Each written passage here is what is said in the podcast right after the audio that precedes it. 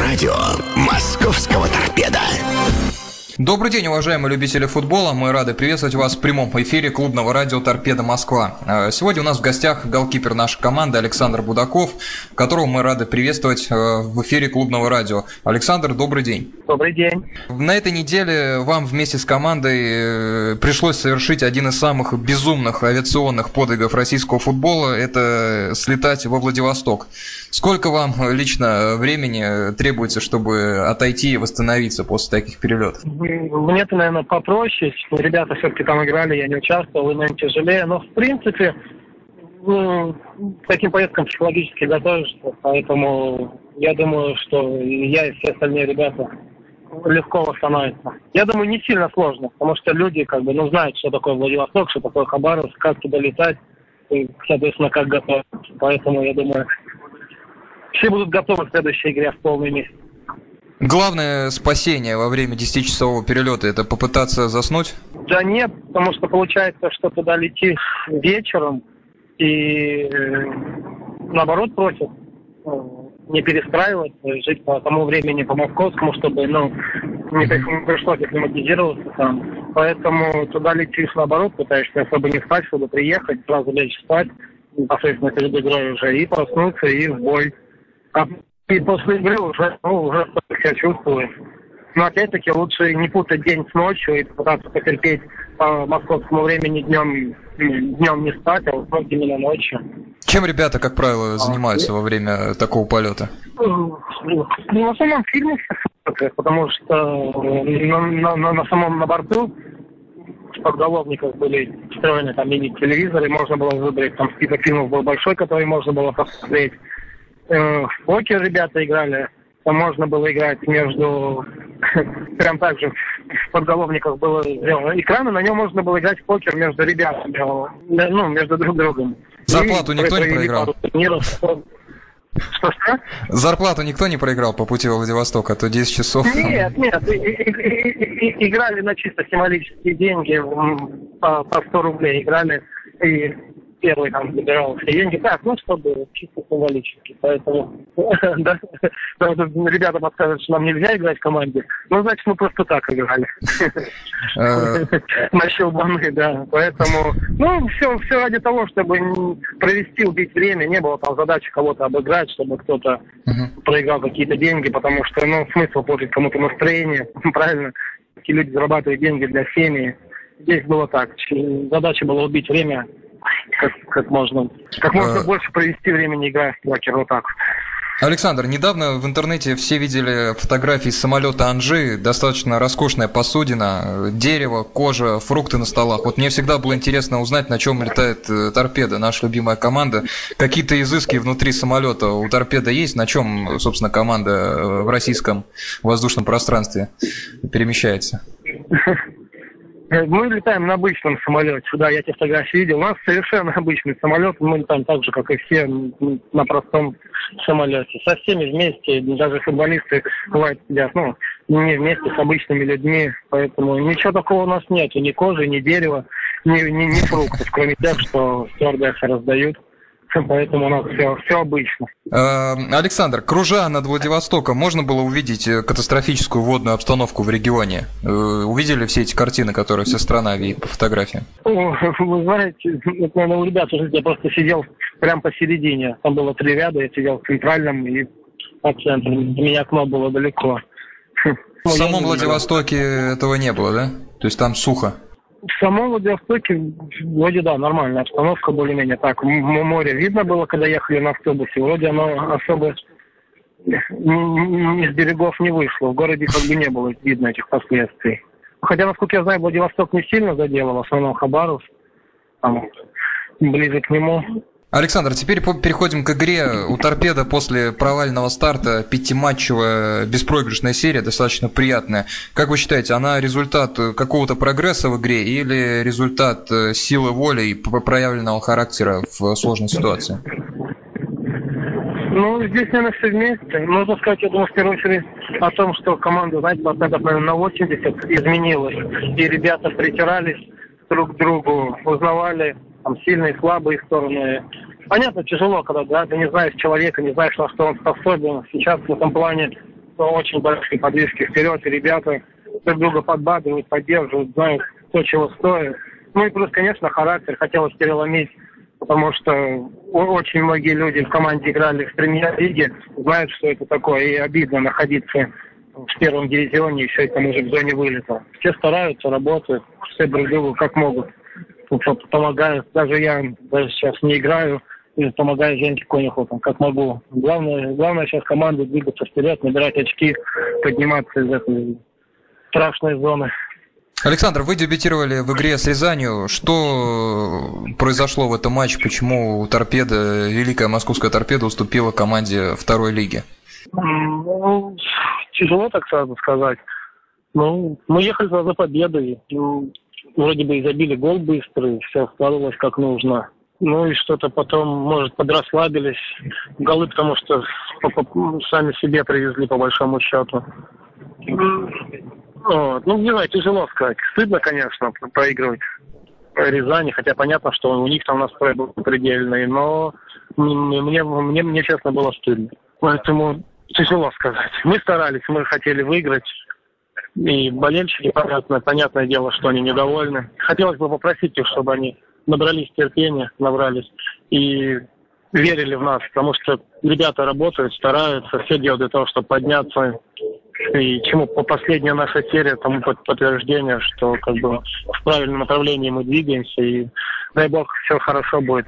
Ну, будем на это надеяться. Саша, вас страна узнала, когда вы провели ряд, ну, не побоюсь этого слова, просто выдающихся, очень сильных игр за Краснодарскую Кубань, были однозначным номером один, но затем вы как-то резко исчезли из основного состава. Я помню интервью Дану Петреску, он сказал, что был какой-то дисциплинарный момент.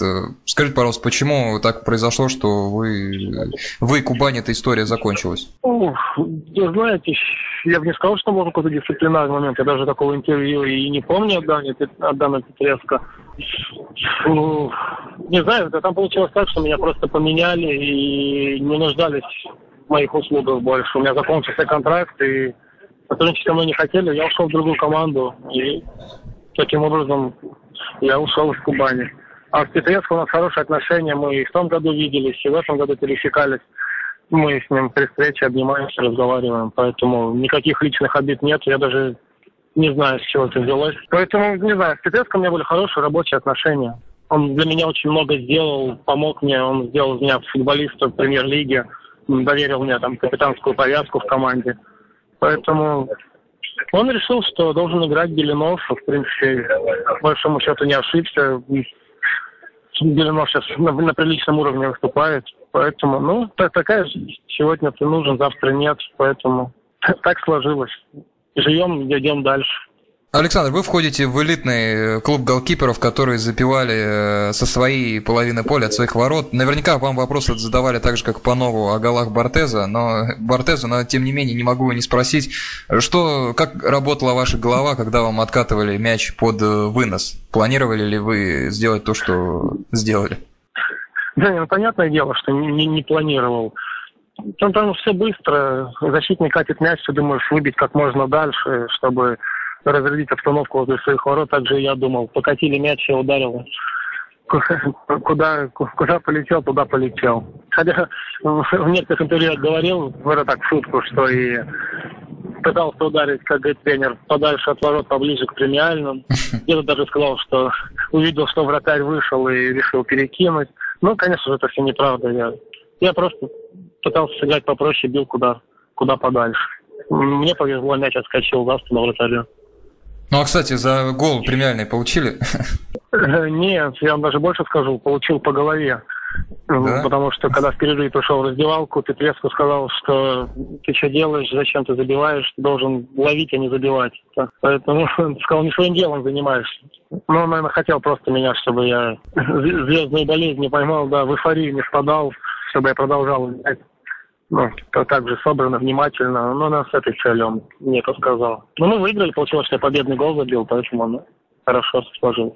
Александр, недавно у нас в команде был назначен новый главным тренером, стал Александр Бородюк, человек известнейший в российском футболе. Был ли у команды с ним разговор? Наверняка был. И какие слова сказал Александр Генрихович, как он видит и где он видит Торпедо в ближайшее время? Ну, Александр Генрихович говорит о том, что у команды была задача поставлена перед сезоном. Никто эту задачу не снимал. Все работаем в том же русле. Задача одна. Все ее знают. Это выход в премьер-лигу. Понятно, что плохо стартовали, но будем надеяться, что если мы такими темпами будем дальше играть, в принципе, это все реально. Поэтому главное для нас сейчас это очковый запас. Нужно набрать те очки, которые мы не добрали. И по игре, я думаю, мы сейчас более-менее набрали ход. Можно уже будет биться. Главное сейчас это у нас дефицит очков, которых нам не хватает. Будем надеяться, что будет все хорошо. Потому что ребята собраны мастеровитые в команде. Многие видели, что такое премьер-лига своими глазами. И могут играть на этом уровне. Тем более решать задачу выхода. Поэтому будем надеяться, что будет все удачно складываться. Коллектив у нас складывается сейчас. Нам бы немножко удачи, немножко поддержки от болельщиков. Я думаю, все вместе мы решим эту задачу. В каких моментах команде надо, Саш, принципиально добавить в ближайшее время? Ведется ли работа над какими-то конкретными игровыми элементами интенсивно на тренировках? Знаете, такой недельный цикл, даже его недельным не назовешь, что получается игра, выходной и всего лишь 3 рабочих дня, даже 2 по большому счету, особо ничего не натренируешь. В основном идет восстановление, потом набор кондиций перед игрой. Здесь, как мне кажется, ребята, еще раз повторюсь, умеют играть в футбол. Главное, моменты мы создаем. Хотелось бы, чтобы немножко нам везло в завершении, чтобы мы реализовывали те моменты, которые создаем. При небольшой удаче мы могли из луча привести 3 очка, потому что у нас там было 3 момента голевых, у луча их практически не было. Реализуемый один было бы еще на 2 очка больше. Поэтому хотелось бы, чтобы фортуна там лицом повернулась еще больше. Саш, теперь вопросы болельщиков. Начнем с нашей группы ВКонтакте «Радио Торпедо Москва». Дмитрий Корунов пишет вам. Здравствуйте, Александр. У меня к вам следующие вопросы. Вопрос номер 1, наверное, интересует всех нас. Почему вы так редко появляетесь в стартовом составе и как это вам объясняет главный тренер? Никак пока не объясняет, потому что, во-первых, в команду я приехал после начала чемпионата. Женька Конюхов уже играл в составе.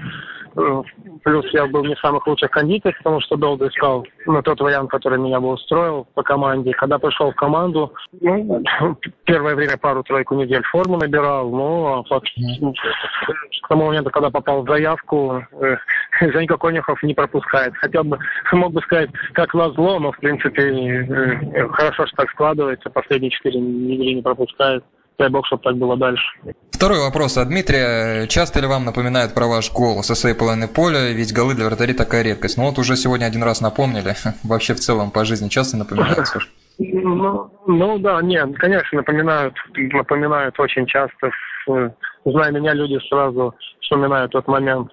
Либо кто-то спрашивает, либо говорит, даже и в команде иногда говорят, вратарь Галиадор. Поэтому вспоминают часто. Хотя я уже сам особо не помню, но...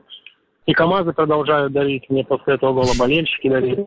Недавно только мне КАМАЗ еще один подарили. Поэтому складываю дома. У меня коллекция КАМАЗов уже. Так, вопрос номер 3 от Дмитрия. Последний он по счету. Комфортно ли вам в Торпедо? Да, очень. Очень. Мне все нравится. Во-первых, база тренировочная, поля, восстановительные мероприятия, где можно привести бассейны, сауна, зал тренажерный. Единственное неудобство, что это по времени очень долго занимает. Приходится ездить по 2 часа на автобусе туда и обратно. Но зато условия хорошие. Вполне комфортно. Самое главное, знаете, для комфорта это коллектив. А у нас сейчас коллектив становится такой, что очень дружный. Это тот, с которым можно решать задачу. Это самое главное. Поэтому вполне комфортно. Я рад, что я оказался в Торпедо. У меня многие друзья, родители у них болеют за Торпедо. Меня уже кучу маек попросили. Поэтому не один даже рад, что я в Торпедо. И многие друзья, мои товарищи. Саша, вопросы из скайпа нашего «Спортрепорт». Еще здесь есть несколько вопросов. Семен пишет: «Земляк твой, приветствую тебя из Магнитогорска». Пишет: «Привет, Александр, скажи, пожалуйста, стоял ли перед тобой в свое время выбор футбол-хоккей? Ведь ты родом из Магнитогорска, откуда вышло не так мало выдающихся хоккеистов». Да нет, выбор никогда не стоял, потому что я еще в детском саду решил, что буду футболистом. Не знаю почему, я пошел к родителям и сказал, что видите меня в футбольную секцию, буду футболистом. Хотя у меня ни спортсменов в роду, никого нету. Просто почему-то решил, родители, может, до конца в шоке были, но отвели в школу меня спортивную. Я все время занимался футболом. Хотя... как-то, я помню, поругался с тренером с Дюшо и сказал, что все, ухожу в хоккей, но это буквально было на неделю. Я даже не успел до школы дойти хоккейной. Ну, это, наверное, летом было, да, еще лед не залили. Поэтому не дошел до хоккейной школы. Саш, вопрос от Ивана. Иван, автозаводец, нам из скайпа пишет: «Александр, добрый день, рада вас приветствовать. У меня к вам два вопроса. Вопрос номер один: кто у вас любимый вратарь? И вопрос номер два: как вы считаете, тренер для вратарей — это фикция или нужная профессия в футбольной команде?» Такой интересный достаточно вопрос. Давайте, да, начну со второго. Во-первых, тренер вратарей — это очень, очень важный, да, очень важное звено тренерское. Я считаю, что без него очень тяжело набирать кондиции. Я говорил уже даже где-то, что то, что в «Торпедо» работает Шереметов Валерий Николаевич, это не самое последнее, почему я пришел в команду. Я знаю его методику, с ним работал в Самаре. И когда знал, что есть предложение «Торпедо» и что работает Шереметов, как бы даже особо и не думал, знал, что и команда с большими традициями, и тренер, который меня будет всегда держать в хороших кондициях. Поэтому это очень важно. Без тренера вратарей сейчас никуда. Даже я с трудом понимаю, как раньше лиги без тренера вратарей поддерживались в форме. Это очень важно. А по поводу любимого вратаря, даже не знаю, в детстве Смейхи мне нравился, но в силу того, что я тоже был белый, и меня, наверное, сравнивали так по детству. За него болел, за Манчестер Юнайтед, там, Лиги Чемпионов. А так, всегда везде говорил, что испанские вратари мне нравятся, которые быстрые, ногами хорошо играют. Вальдес, Касильяс, Рейна. Вот эта школа. Что ж, спасибо, уважаемые болельщики «Торпедо Москва». Александр Будаков, голкипер нашей команды, сегодня у нас был в гостях. Александр, спасибо вам огромное за разговор, за ваш позитив и хорошее настроение. Удачи вам и всей команде в ближайших играх. До свидания. Спасибо большое, спасибо, всего доброго. До свидания. Что ж, друзья, Александр Будаков с нами общался. Большое спасибо вам за внимание и до встреч на радио «Торпедо Москва» на следующей неделе.